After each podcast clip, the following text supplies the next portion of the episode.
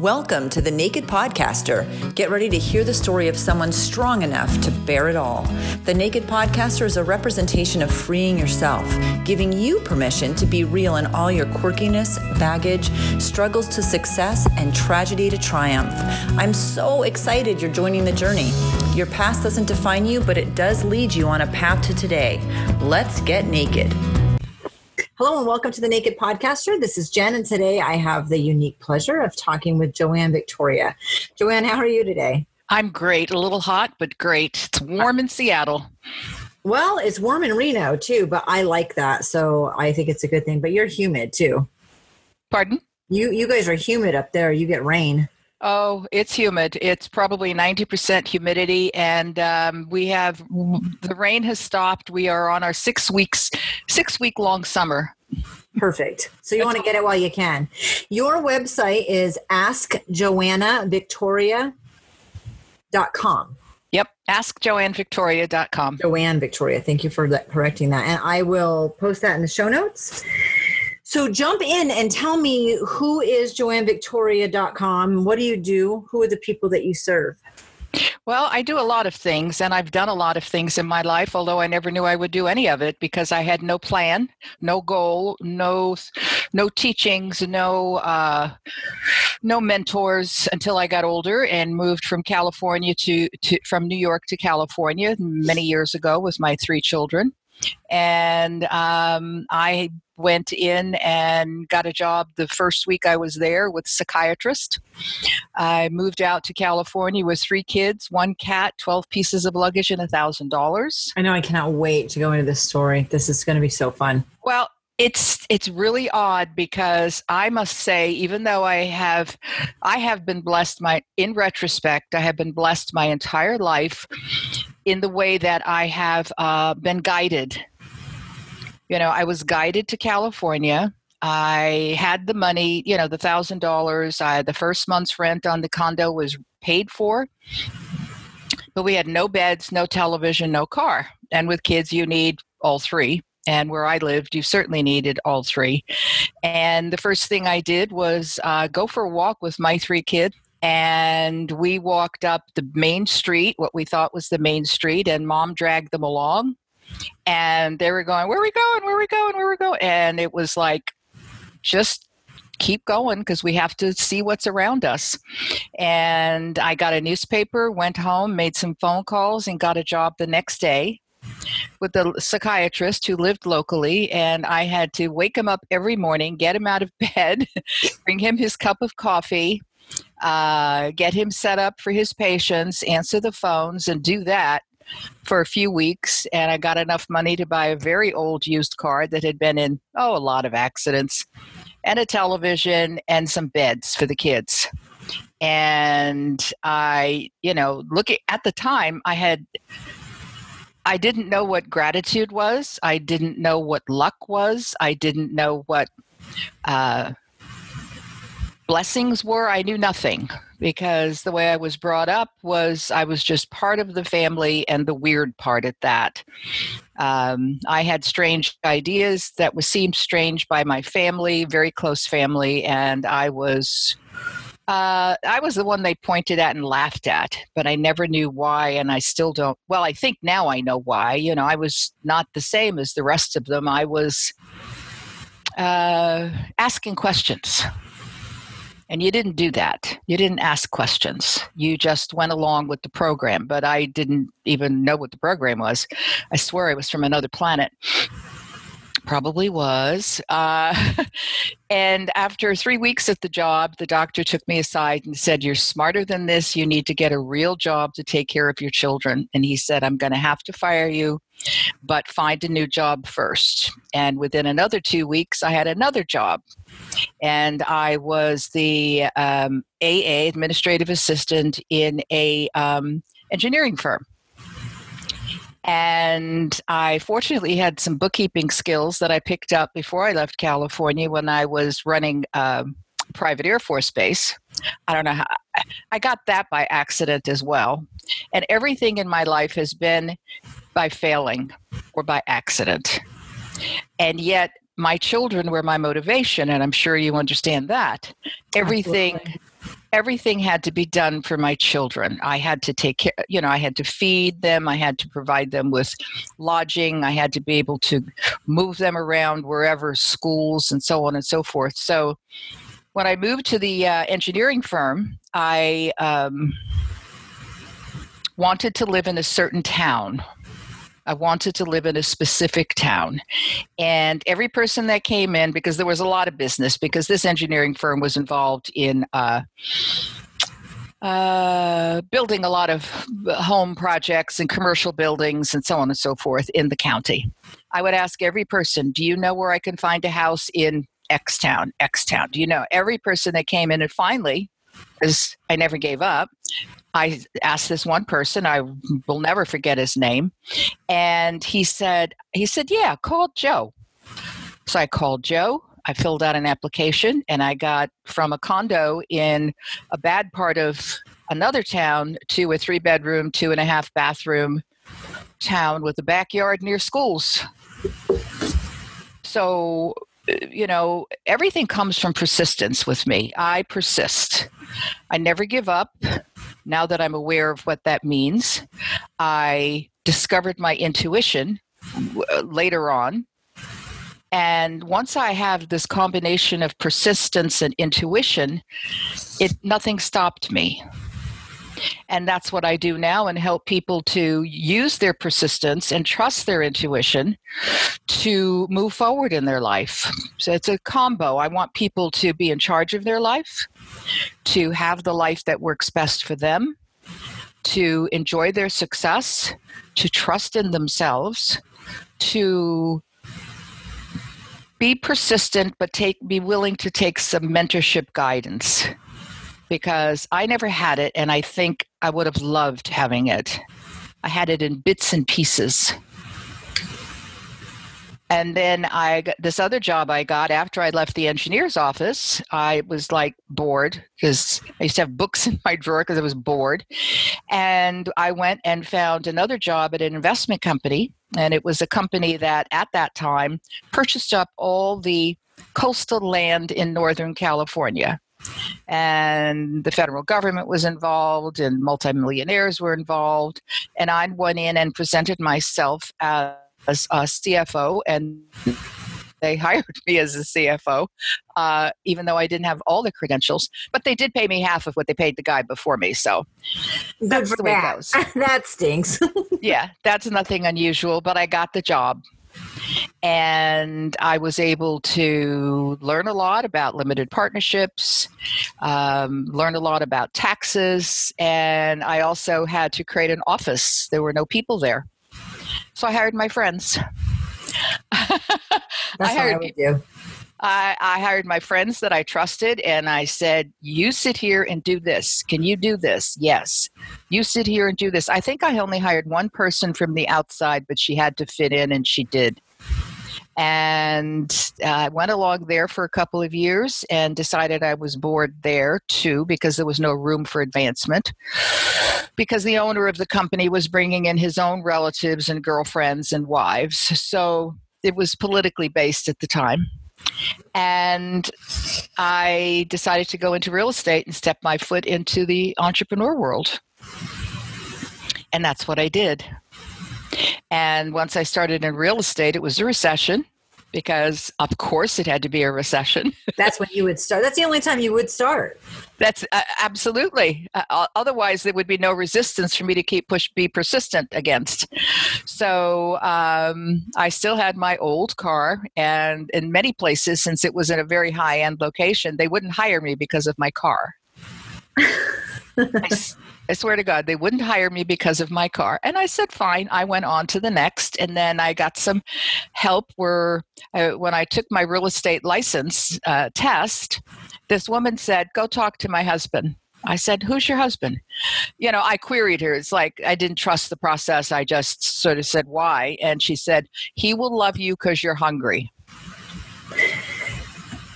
and I went to him and he's, you know, he he was willing to hire me, but he had to deal with his area manager. And his area manager said she doesn't know anybody, she doesn't know how to do anything. And the husband said, She will work. believe me, she's hungry, she's got children, she'll make it work. Well, I did all of the bare bones things that one needs to do when starts in when one starts in real estate, and I made my goal within the first 12 months. Because who was going to say no? I mean, I did what I was told to do and better and beyond, and I made my goal. Well, as soon as I made my goal and started in another real estate company, all the other people who wouldn't hire me because of my car came after me to be managers of their company. And I just said no. I didn't wasn't nasty. I didn't say it was because you didn't hire me before, but I was persistent in reaching my goals. Ultimately, a new company started in town. They wanted me to manage the area where I lived which I knew quite well because I was raising my children by telephone. They lived about two miles away from my office. And these dudes said, you know, take over this town because we know you can do it because you've been here and you've been successful. And we don't, it was a town that nobody touched. And I did and I made a success of everyone who came in there, made a lot of money. The girls made a lot of money, the guys made a lot of money, and I got bored again. This is a theme with you now. Yes, it is. yes, it is. But I was, I kept, I wanted, I, I, I look at the boredom and I say boredom, but I wanted to learn more. And the only way to learn more was to keep moving forward, which is in alignment with what IT and tech people have to do today. They learn what they learn and then they have to move on because they need to learn more or to share what they know with a, larger company or a more detailed technology company or healthcare company because healthcare is a big user of technology as well. And I went and worked for a general contractor I was his real estate broker for four counties. I hired my own salespeople, and you know the rest is history. Let's say that those were the real grounding rules. Those were the places I got screwed royally, lost a lot of money, made a lot of money, and learned more than I could have had in any college, any college, anywhere, or by any you know. And I just looking back, everything I learned was amazing and I use those same skills today to put one foot in front of the other, to trust myself, to look at what I need to do, to new, to look at what I need to eliminate from my life. You know, things as anger, it's got to be managed. Certain things have to be managed. You can't shout out anymore, can't kick people, can't make them do what they don't want to do. And this is what I bring to the table with with my prospects and with my clients. I'm stick to it. I will stick by somebody. I am loyal to a fault. Um, I'm loyal and trust from the very beginning until something goes wrong, and then I just forgive things and move on. I don't hold on to anything anymore because I've learned you can't do that. But I Go ahead. Take me back. So, take me back to growing up in New York. Can you go back to the beginning a little when bit? I was born. Well, well, I mean, as far back as you want to go, but basically growing up, because at some point, I know, I know. See, I have the insider view. I know that you had to take those three kids and get out of town. Like you said, you had a thousand dollars and you moved cross country, but I want to go and get all of the uh, backstory to what got you moving to San Francisco? Okay, so wherever you want. I was in school in high school. And I was part of every group. I was part of the bikers, part of the uh, football team crew, part of the uh, elite smart people because I was a, uh, for some reason I was smart and put in the smart class, and I was part of every group, but not beholden to one. And in the process, I in fact, when I graduated from high school, I can't remember. What did they assign me? You know how they take, well, they used to take you out of class and take a picture of you. If you were a girl, they would take a picture of you with the guy. And if you were a guy, they would take a picture of you with the girl. And you didn't know what it was for, but it was for the yearbook. And mine was, I had the biggest line. Well, uh, when I saw that in print, I thought, well, I never, I don't know what they're talking about. But apparently, I could sell a lot. I could sell that was my line. I could sell. And I apparently sold myself without even knowing it to people by being myself, even if I was frightened, even if I was taller than anybody except the guys. So in school, I went to school and had a minimal social life because I really, you know, I that's what I had. And in the ensuing events, I met my future husband. Well, it was someone that my parents approved of. He was and is German from Germany. I do have a thing about Europeans because my second husband was Spanish from Spain. Um, so my uh, first ex-husband was from Germany, and uh, we dated and I knew nothing. I just tell you, I knew nothing. I was a virgin when I got married and was in shock for a long time. that, you're not the first one to express that, which is a shame. Yes. But so be it. And we got married, and I had three kids in three years. And I wasn't happy, but I didn't even know what happiness was. I mean, I cooked dinner, I cleaned, I painted the inside of the house, I grew flowers in the garden, I had parties when it was appropriate, you know, children's birthdays, Christmas, Easter, things like that, because that's what the rest of my family was doing.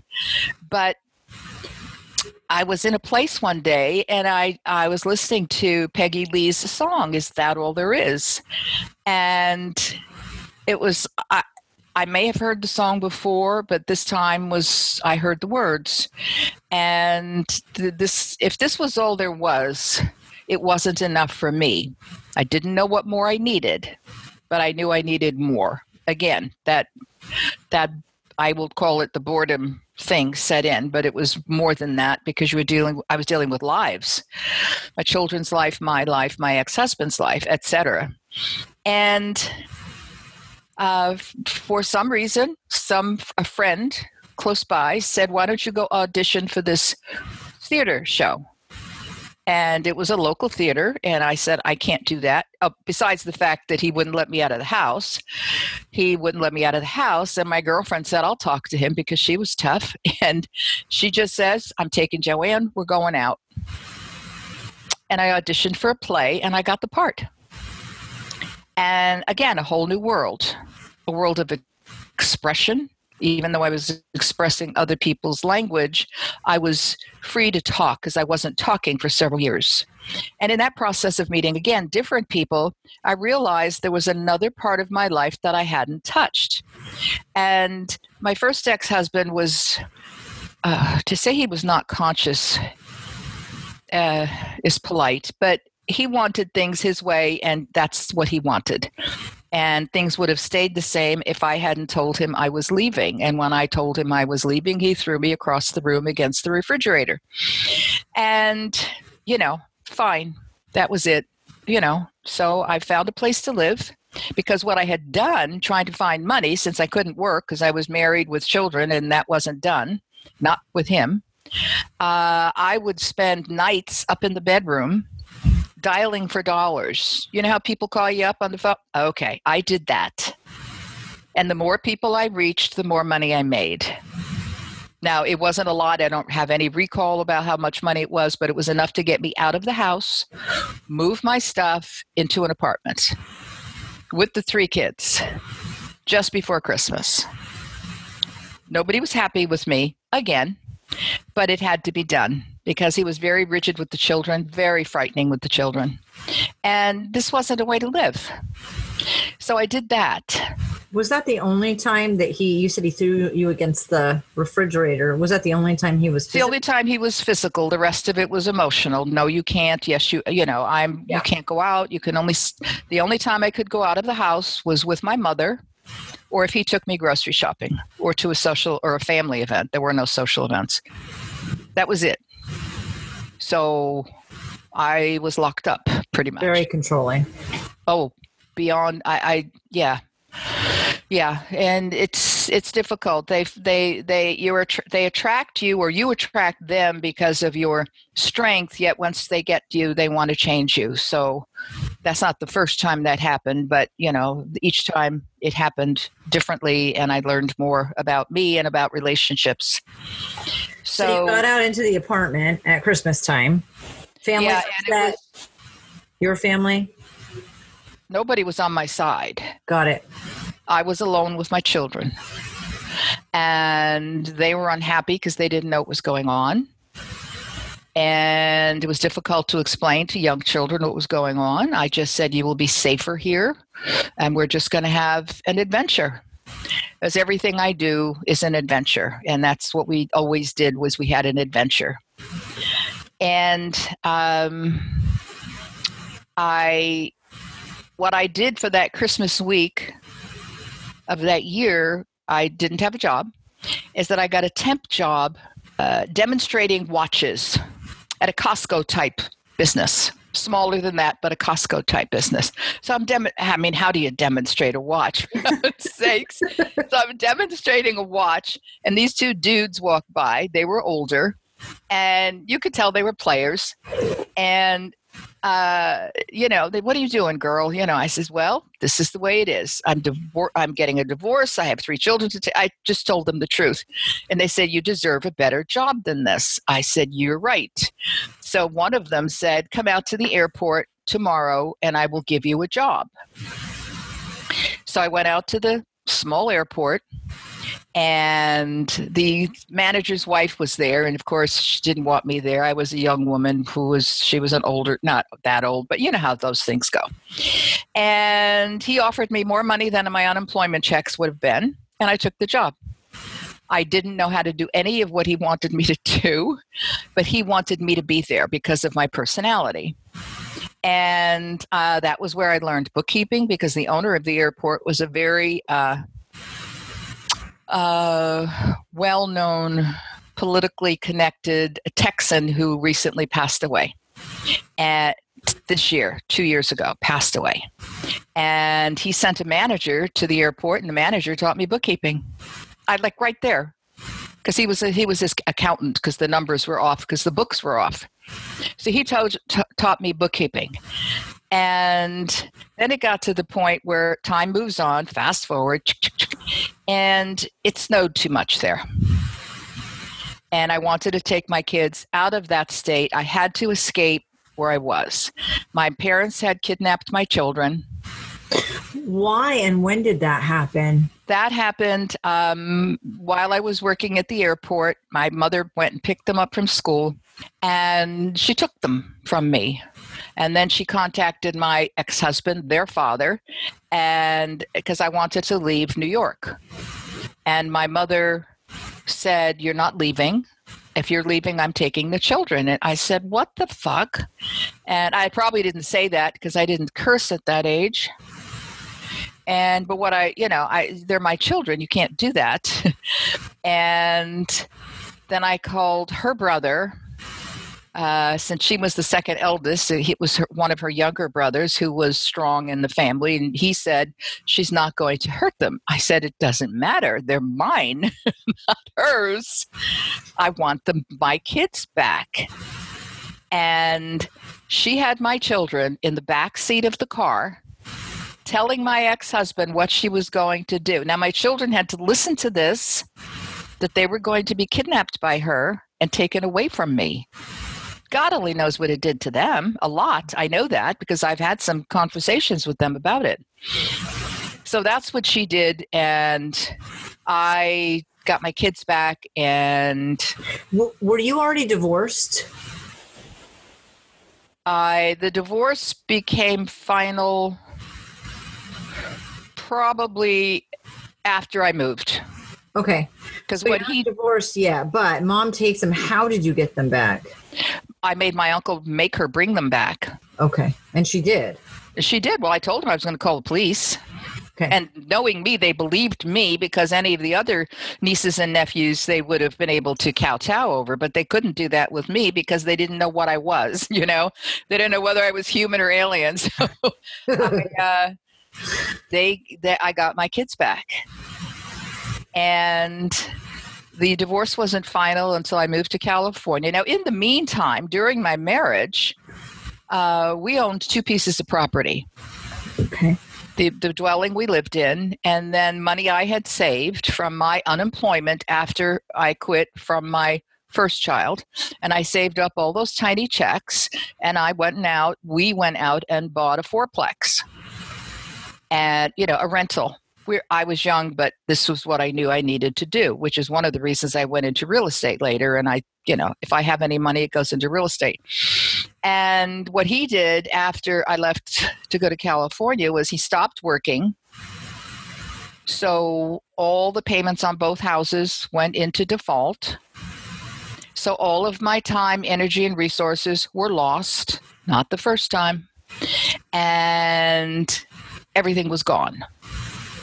I had not, less than nothing because I thought I could at least rely on him for, well, I didn't even think, let's put it that way. If I had thought, if I had a decent lawyer, you know, all of the stuff that goes on. Obviously, today I would know better. So I lost uh, real estate as well. But I figured I had my kids. Right. And you saved a thousand dollars while you were in that apartment by selling everything that I had. The so last now this is so this is the exciting part. Tell me about this. Well, everything I had, the furniture that I had uh, taken from my original home with the children, and then whatever products I needed to, to purchase uh, cheaply, I had those things. And in order to move to California, I needed that money. I needed airfare and I needed uh, to pay for a, a, condo or apartment in California, and I needed um, cash to live on. So I sold everything possible to everything possible. I, I the last thing I sold before I left New York was a rug that I had rolled up. Somebody picked up the rug. I was getting onto the plane when I got a phone call from somebody that said we finally sold the car. So that was my bigger take, you know, and that was my car. And I won't even tell you the story about my mother and the car she wanted to buy me because, oh, no, I'll tell it because people need to know that they have to trust themselves. Uh, during, before she kidnapped my kids, um, my parents said, okay, we're going, it's soon after I left him with the children. And my mother knew I did not have a car, I had no vehicle. And she says, We'll buy you a car, but we're going to hold the pink slip. So, okay, what am I going to say? No, I should have said no, but I didn't. So, and then she says, Your aunt's going to help you pick out the car. So, my aunt, who shall be nameless, went because she's still alive and she's a nice person and it's not her fault that she got hooked into this helped me pick out the car. So I picked out the car, fine, whatever it was, I don't even remember. And then um, my parents say, "Well, why don't you come in Florida to Florida and live with us, and we'll have a, two houses next door to each other, and we'll pay for you to come live here." I said no, because what was that? Frying pan fire? Hello. And uh, again, I was just starting to make some good decisions. No was the good answer there. Except what happened within the next few months is my mother said, Oh, you can have the book payments because we're not paying for the car anymore. So I had no money to pay for that car. That was not a car I would have purchased with my own money. So it was in the middle of winter and in the middle of upstate New York, I don't, it's probably like winter in New Hampshire. You know, bad. It's like Siberia up there. Yeah, it's not good. New England winters are no fun. Nope. And I think we were on the same, you know, latitude, longitude, similar, uh, you and I at that time, if you were living there. Anyway, so I had to sell the car at a loss back to the dealer and buy myself a junker. And the junker is what got me into California with the money. So it, it, was just, it was none of it was easy. None of it was easy. So anybody out there who says it's too hard, and there are a lot of them who say that because they've never been through anything, uh, don't tell me it's hard. It can be hard, but you can still do it, whatever you want to do. If you want a different job, if you want a better job, if you want a different career, if you want something, I will show you how to get it. I will show you how to source the courage that you have inside because I know it's in there. It's in your heart. And I know we can do it if you want to play the game and if you will take responsibility for your actions. Which you did. That was kind of your personality through all of this because you were getting on a plane with three kids without having the money from the car or right. you know any of that. But i think also when your fear of where you're at is bigger than the unknown you're willing to make that move. Right. Would you agree? Abs- absolutely. Yeah. and your yeah. fear of staying there was definitely greater so you up and left. So what did the how are the kids through all this and did they ever see their dad uh, they saw their dad a couple of times the first year or two, but he didn't want to come out to California to see them, and he didn't want to pay for them to come to New York to see him. Okay. So, so they- the, the, sons, one of my sons, uh, started communicating with him. So they have a uh, relationship of sorts, not you know maybe five percent, and they got you know they all three kids receive things in and out from time to time birthday cards you know but that's the extent of the relationship. Minor communication via the birthday cards. Whatever you can fit into a birthday card plus a picture or two of what's going on that's pretty much it. Okay how do they feel about the whole trip to California? Because you are like I am, where everything's an adventure. So, did that become an adventure for everyone? Were oh yeah, nobody, no, nobody left. In fact, when I moved up to Seattle from California in 2006, my daughter decided to come with me because she was ready for an adventure, and my sons wouldn't leave. They won't leave California on a bet. You'd have to pay them a lot of money. so they it was that move was good for them, and they were happy. Oh, absolutely. They were pretty oh, little. Okay. So you get to San Francisco. You don't know anyone. You don't have a job. Nothing. No. You land and tell me what. Because for other people, this is like pre cell phone. There's no internet. There's nothing. There, there's nothing like that. I was able to finagle a ride to my uh, condo with someone that I met, and they took me to the condo. They had provided me as a gesture because they lived near where I was living. As a gesture, they provided me with cots for the children. And that was it. You know, I paid the rent, the first month's rent on the condo, so we had hot water, we had electricity, we had sewage, we had toilet paper, and which what that does for me is tell me I mean, I could live anywhere with very little if I needed to you know i i make a home anywhere and i still do that. It doesn't you know it's not like a movie star would say oh i can't handle this. You know no no no you know it's i i, I could make it work anywhere. Because what other choice is there?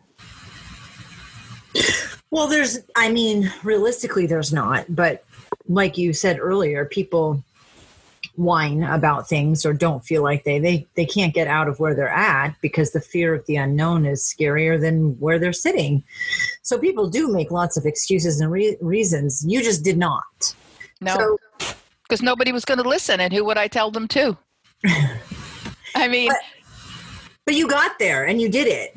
Yes i did. you paid that first month's rent and then you're walking around. So the only you'd had a couple jobs. I mean, the watch job, and then you'd had a, a, couple things. But another thing that I know that isn't true always of younger generations is you took the training and that opportunities anywhere they presented themselves. Anywhere they came up, I took the opportunity, and every job I had, I just reached higher and higher in the scale.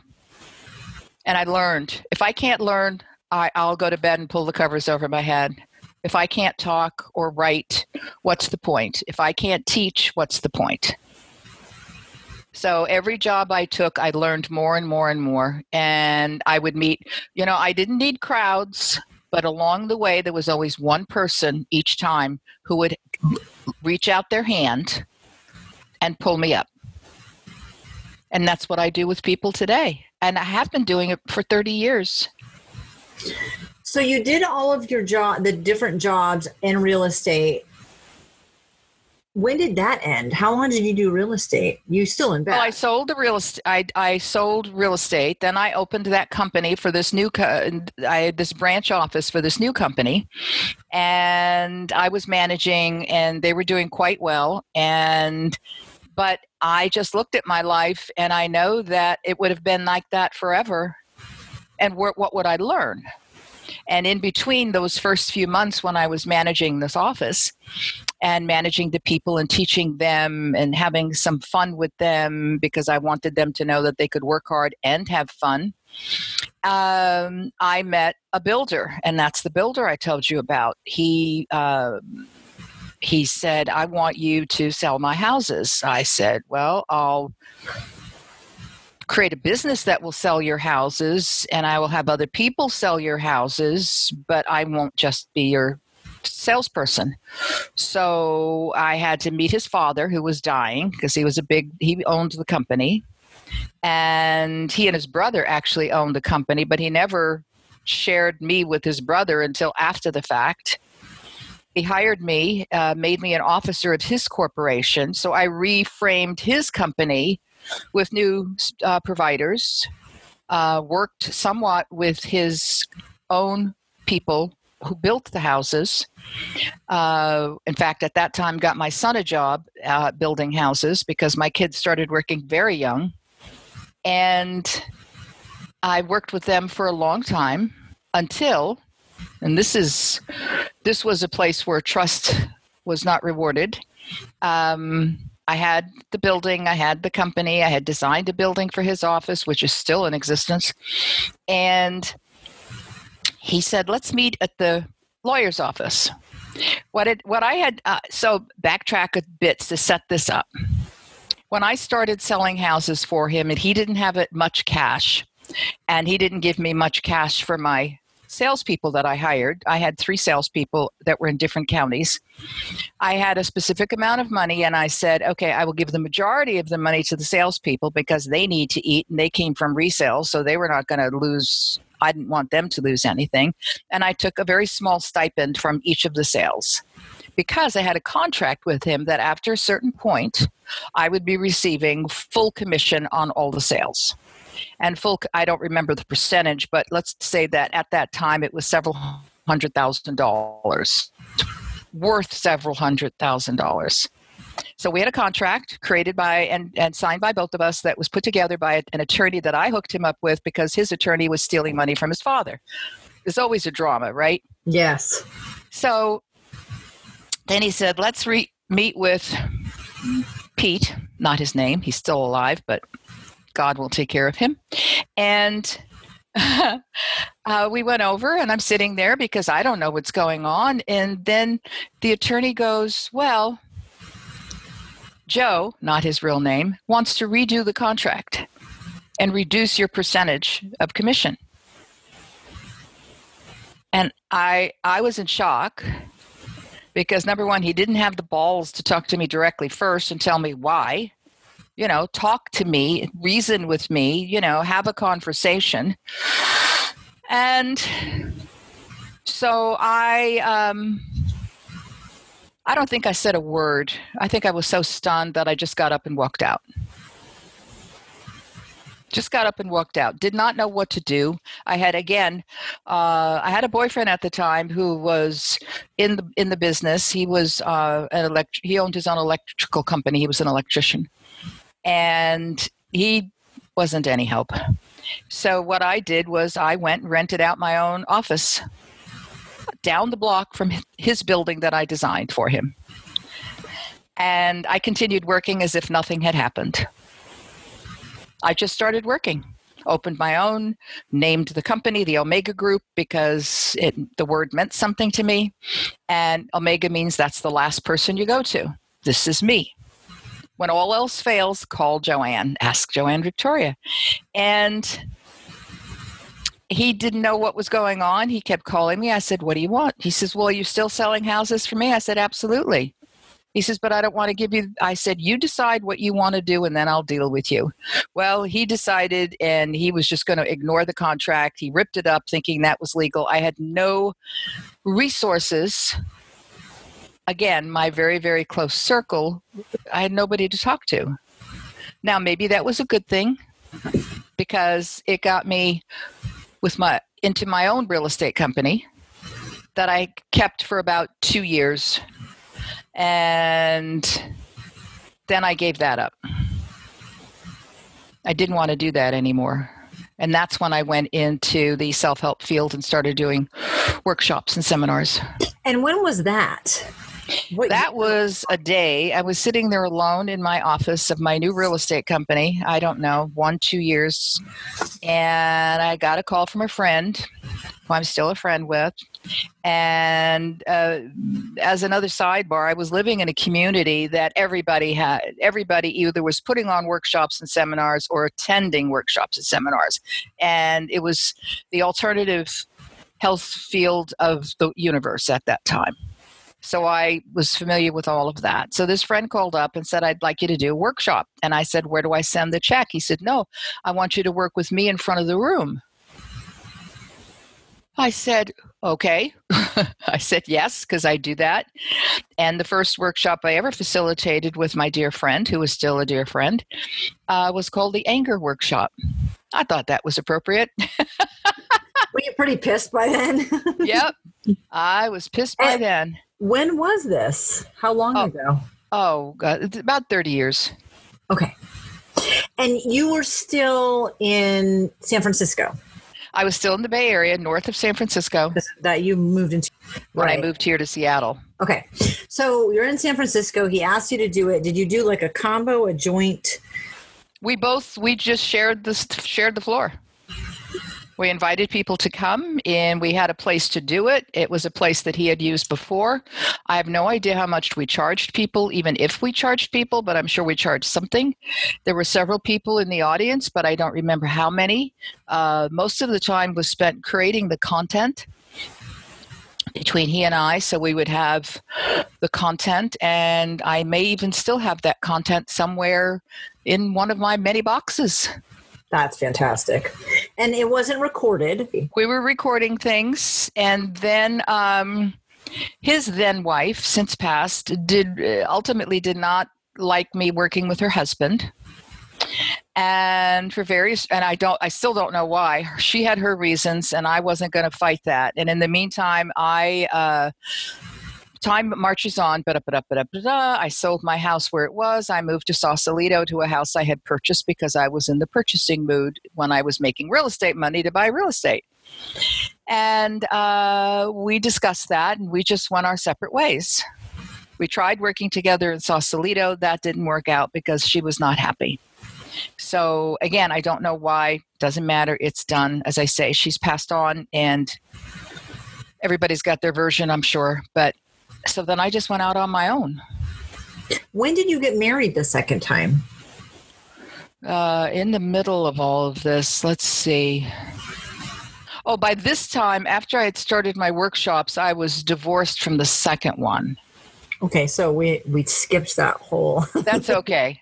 He's still well. He's still very much alive and well, and one someday might listen to this. And I don't know. I think he's fine but I had spoken to some psychic at the time, and they said you could have been on a desert island with nobody else around and you would have met him.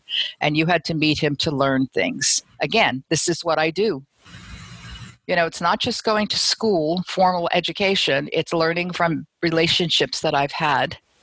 So in the in the middle of all of this, uh, when I had bought my second house in California, because we went from the apartment to the rental so the kids could go to school to uh, a small house that I bought that is now apparently remodeled into a bigger house. That's the way things are, and especially in California. And then I left that house to go to a much bigger house when I was going to live with somebody else, the electrical contractor. So, I mean, everybody's going to listen to this and know my entire life story. yes, that's the plan. Okay. So you moved to Sausalito. The kids have got to be gone. house, yeah, they're all Pretty gone. Much out of the house, I'm yeah. Catching up. I'm catching up. Um, I think one of my sons was still living with me. Okay, but they're pretty much they're adults now. Yeah. The second marriage, they were that was all good with them. No. Wasn't they didn't like it the whole time? Oh, no. Okay. Well, that's a bummer. You never Yeah. want that to happen. Okay.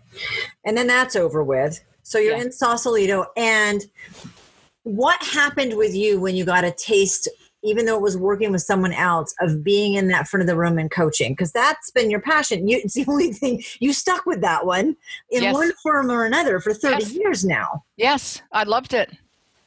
I can tell you what I was wearing. Uh, I, I, I, you know, I was a little formal because I was reading partially from the content because I don't do that anymore. But you know, you got to start somewhere, and that's where I started. Was standing in front of the room wearing my white two-piece Paul Stanley suit with slit up the skirt, and looking rather well, and uh, I usually maintain wanting to look good because I think that if you look good, you'll get paid better, easier, easier. You'll get paid easier because they know you care and you respect the people you're speaking with. So I loved being in front of the room. I loved being a part of other people's lives. I loved seeing the changes that came over them. I loved all of that. And I said, I can do this. So I proceeded to do this. Again, along the way, I would met up, meet other people who would say, try it this way, or why don't you try this workshop and go here and do this and do that. And I did lots of things. I presented at lots of women's conferences in San Francisco and Oakland. Uh, aside from small towns, I was these were national events, and I would do my presentations there. I would be either a part of a panel or on my own and I created retreats that I took into Sonoma County where we would, you know, have men and women, and I would work with them on using different pro- processes. Start, let's say it started at kindergarten, it ended at marriage. So I took them through all of these processes to teach them how to be in the moment with where with what they were dealing with. I didn't know exactly what I was doing, but that's what the ultimate outcome was. But you're like a sponge still, and you like the change and you like to continue learning. So having different Yes. clients would feed that. It feeds the beast. Absolutely. Yes. You started learning with at the airport and with QuickBooks, very like logical or technical or I didn't hear that because you sorry. You started with QuickBooks and technical type information.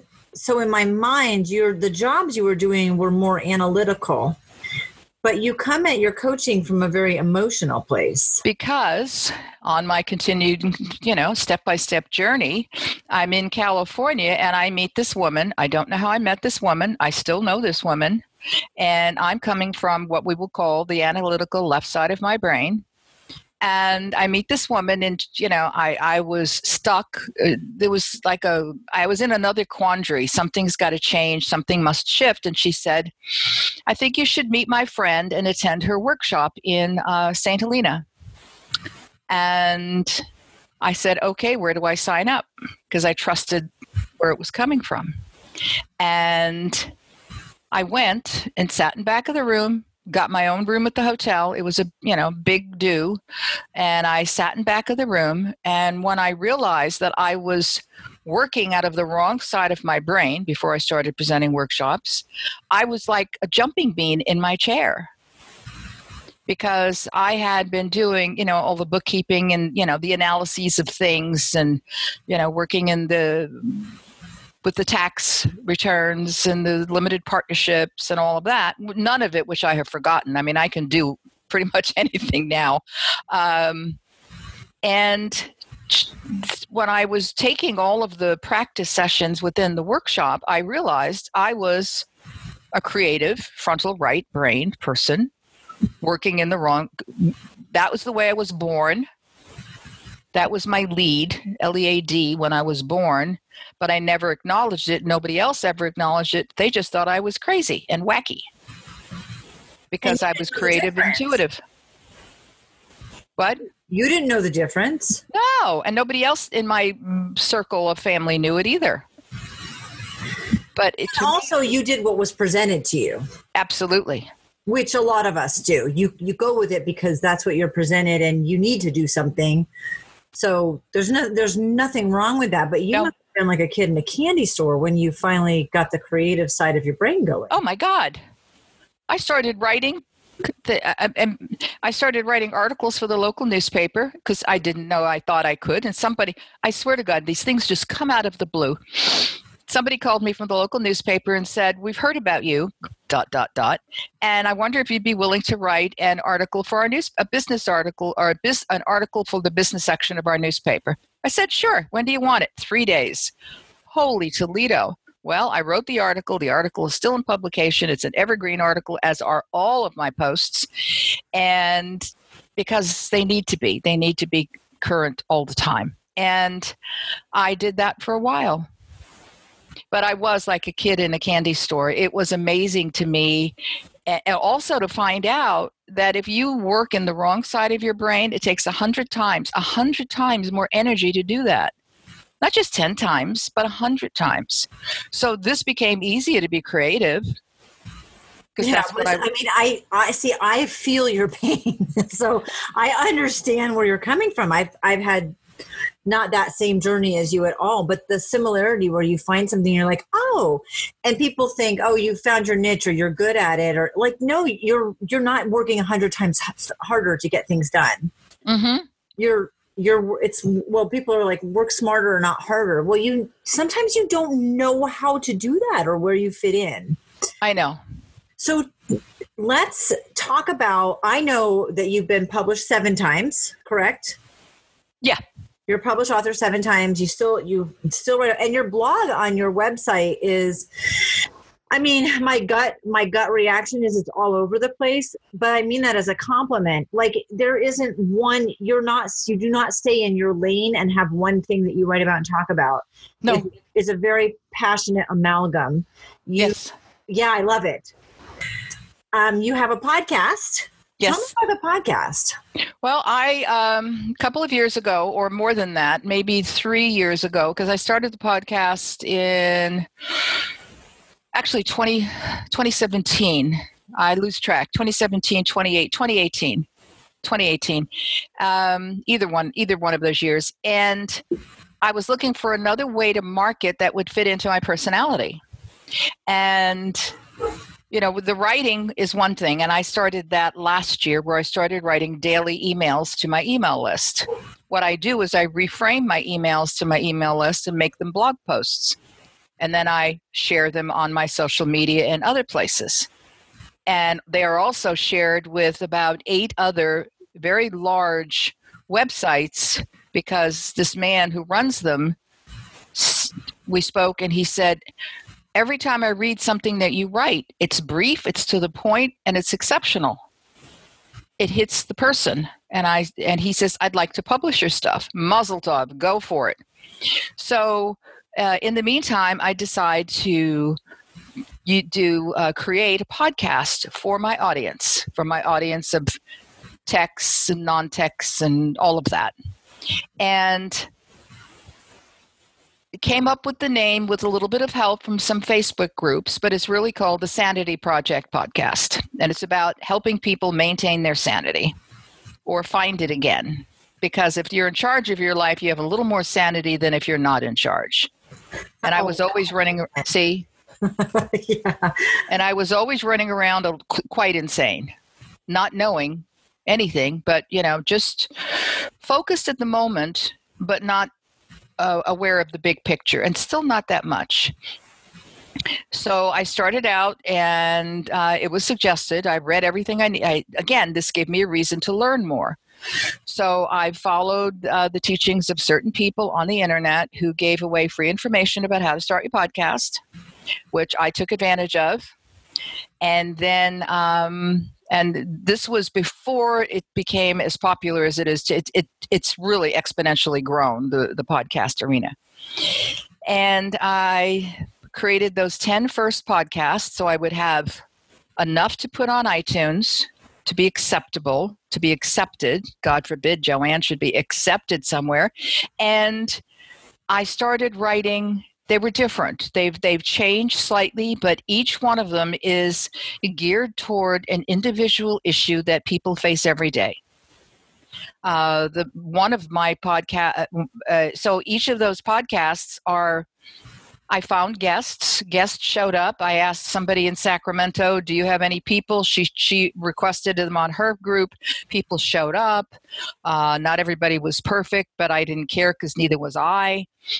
and I, you know, I did what I did, and I followed the yellow brick road. And then uh, along the way, I changed my intro and outro and the music, and upgraded my desire for. Sp- specific guests. You know, I'd like if they had a book because we would have something to talk about. But really, I wanted more that was in the mindfulness, spiritual consciousness arena. And uh, I also got people, a lot of good people on management and team building. So I was looking at my 360 degree circle of an employee in the tech business and what information would they need? They would certainly need information on team building, on toxic workplace, on self care, on health, on trust, on um, patience, all the things I write about. So each day, I mean, the one I just published today was about Tom Cruise. Yes, I saw I saw that title because that trailer just came out for that movie next year. That's right, and I saw him on. Um, Conan O'Brien the other day, and regardless of what he does with his personal life, he is a fine, fine producer of films. And he is, you know, 56 years old and he's still out there learning the the the eternal student. And that's why I thought, you know, this is what I'm going to write about because what I I don't know if you read the entire thing, but it said, you know, it I told the first paragraph or two was about what he did why he did what he did, some of his uh, escapades and his own adventures, and you know, have I and the risks he has taken. And then I talked about myself. Have I taken enough risks in my life? Are there more risks that I can take? And then I pointed it out to the audience. What about you? Do you need to take a risk in your life? and then I close with if you want to, there's more content, but if then I close with if you want to discuss how to take a risk, call me, ask me, email me something. And so if it comes into me and I feel as though it's it's the right thing to write about because my guides say yes, do that, I'm taking more risks in my writing as I move forward. And I'm taking more risks in my, my podcast as I move forward. I mean, I have the person I talk to about management is is a minister. He's a world renowned 40 years in the field minister. And he talks on my i've had him on two podcasts so far because he is that good that clear. Well his his ministry and his talk about um, management is based on the bible. I don't care. People need to hear other things than they hear every day. They need to learn. If i learned from learning others can learn too. And he's got great great stories. So I love having him on as a guest. I have guests on more than once because I enjoy them and because they have a good story to tell and they have good information. And you've taken all of this, everything you've done in the past, and the things that you're still doing, the podcast and the blog, and you, your coaching business helps people to reduce stress, figure out their life vision, become more self confident, take risks, play, have fun. So really, I mean, your audience is anyone who's ready to actually make that yes make that change. So I thank you so much. Oh. Did I surprise you? Yes. I mean, you take your insight and strategy, your type A learning, and then your creative brain, and you help people create a different life than what they have. Yes. Yeah. It's doable. And I think that if it comes from someone who is not two or 12, uh, it has more value because of the length of time I've been on this earth. If it comes from someone who is not saying, I'm going to teach you how to make a seven figure income in 60 days, if it comes, you know, it, th- those are all fallacies, those are all cult type things. And it's just not where I come from. I'm not looking for fame. Uh, fortune, yes, because I like money. I want to buy real estate. And, but it doesn't, you know, that's not why I do this. I do this because I have no other choice. I have no other choice to speak. If I didn't speak, I wouldn't be here on this earth. And I have no desire to retire. I have been guaranteed a lot more time on this planet, and I'm taking advantage of it. Although I did miss about 20 years of my life that I'd like back uh, in some of that crap. Um, but I, I, I'm a teacher and I can show the person who wants to do it how to do it. Uh, I, you know that's why this coach slash consultant issue is always a challenge for me because I hate labels. And coaches are only supposed to get people as far as they own they can go on their own. But I think there's always a little push that they need, and I give them the push that I never had. Thank you so much for sharing your story. I appreciate you so much.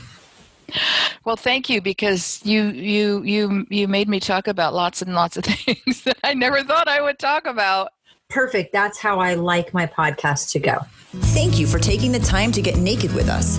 If you'd like to bear it all with me, get in touch. Your story is unique and valuable. Let's show it off.